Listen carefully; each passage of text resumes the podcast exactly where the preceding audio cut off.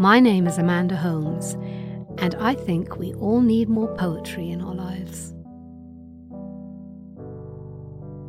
A listener in Kashmir wrote in with a suggestion of this week's poem, The Dhaka Gauzes, by the Kashmiri American poet Agha Shahid Ali. He was born in 1949 and died in 2001. I think the gauzes here are a metaphor for a bygone world, a finer, more beautiful one, which was lost during British colonial rule. The Dhaka Gauzes by Agha Shahid Ali. The poem begins with an epigraph from Oscar Wilde's The Picture of Dorian Gray. For a whole year he sought to accumulate the most exquisite Dhaka gauzes.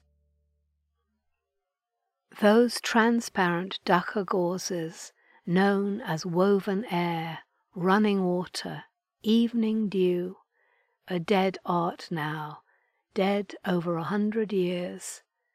No one now knows, my grandmother says, what it was to wear or touch that cloth. She wore it once, an heirloom sari from her mother's dowry, proved genuine when it was pulled all six yards through a ring. Years later, when it tore, Many handkerchiefs embroidered with gold thread paisleys were distributed among the nieces and daughters in law. Those too now lost.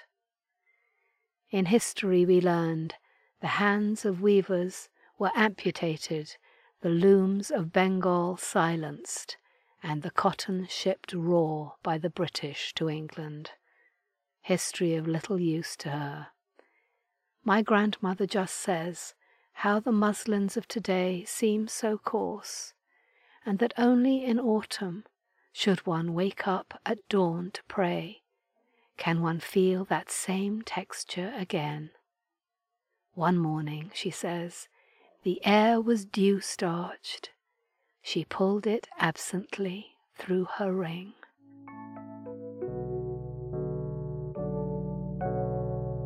Thank you for listening.